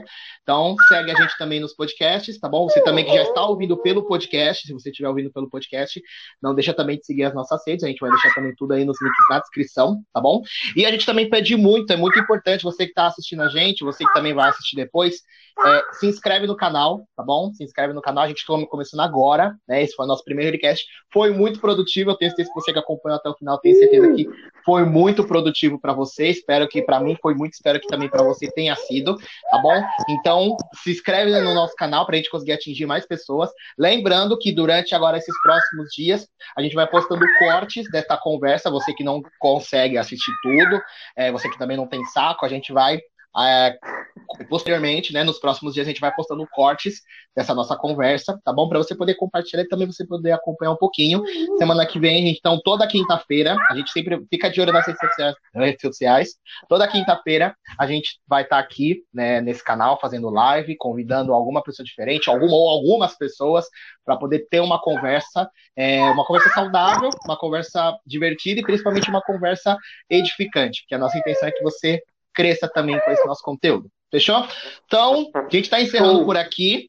É, tem três pessoas na live, mas quem quiser, a gente vai fazer agora uma pose pro print. Você pode dar uma printada ou você pode tirar uma foto ah. se você estiver assistindo pelo computador, tá bom? Ah, Printa, marca a gente, tá bom? Lembrando o, Insta, o Instagram da Cruzsacra, arroba Missão Cruzsacra. Marca a gente pra gente poder repostar vocês. O Instagram também do Miguel, Miguel Santificados. Vamos, faz um, vamos fazer um print aí, faz uma pose pro print para a gente poder fechar essa nossa primeira live do Relicast, tá bom? Olha a pose.